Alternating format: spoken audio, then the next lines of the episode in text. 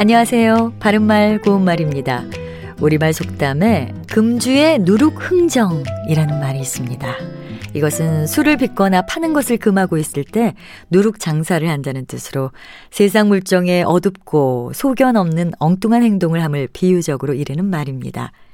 우리말에는 이와 같이 세상 물정을 잘 모르는 사람을 뜻하는 표현이 여럿 있는데요. 오늘은 그런 표현을 몇 개 소개합니다. 먼저 글빵 도련님이라고 하면 어떤 사람을 가리키는지 짐작이 되시지요?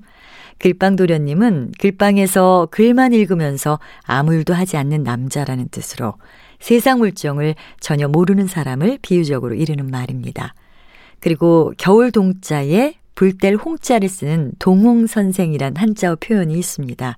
이는 겨울철에 방 안에 앉아서 불만 쬐고 있는 훈장이라는 뜻으로 학문에만 열중해서 세상 물정이 어두운 사람을 이르는 말이지요. 또 사리 분별을 못하고 세상 물정을 잘 모르는 사람을 가리켜서 숙맥이라고 합니다.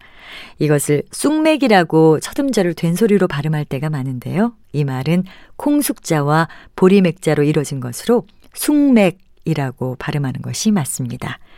이 말은 콩인지 보리인지를 구별하지 못한다는 뜻의 한자 성어인 숙맥불변에서 나온 것으로 사리 분별을 못하고 세상 물정을 잘 모름을 이르는 말입니다. 바른말 고운말 아나운서 변희영이었습니다.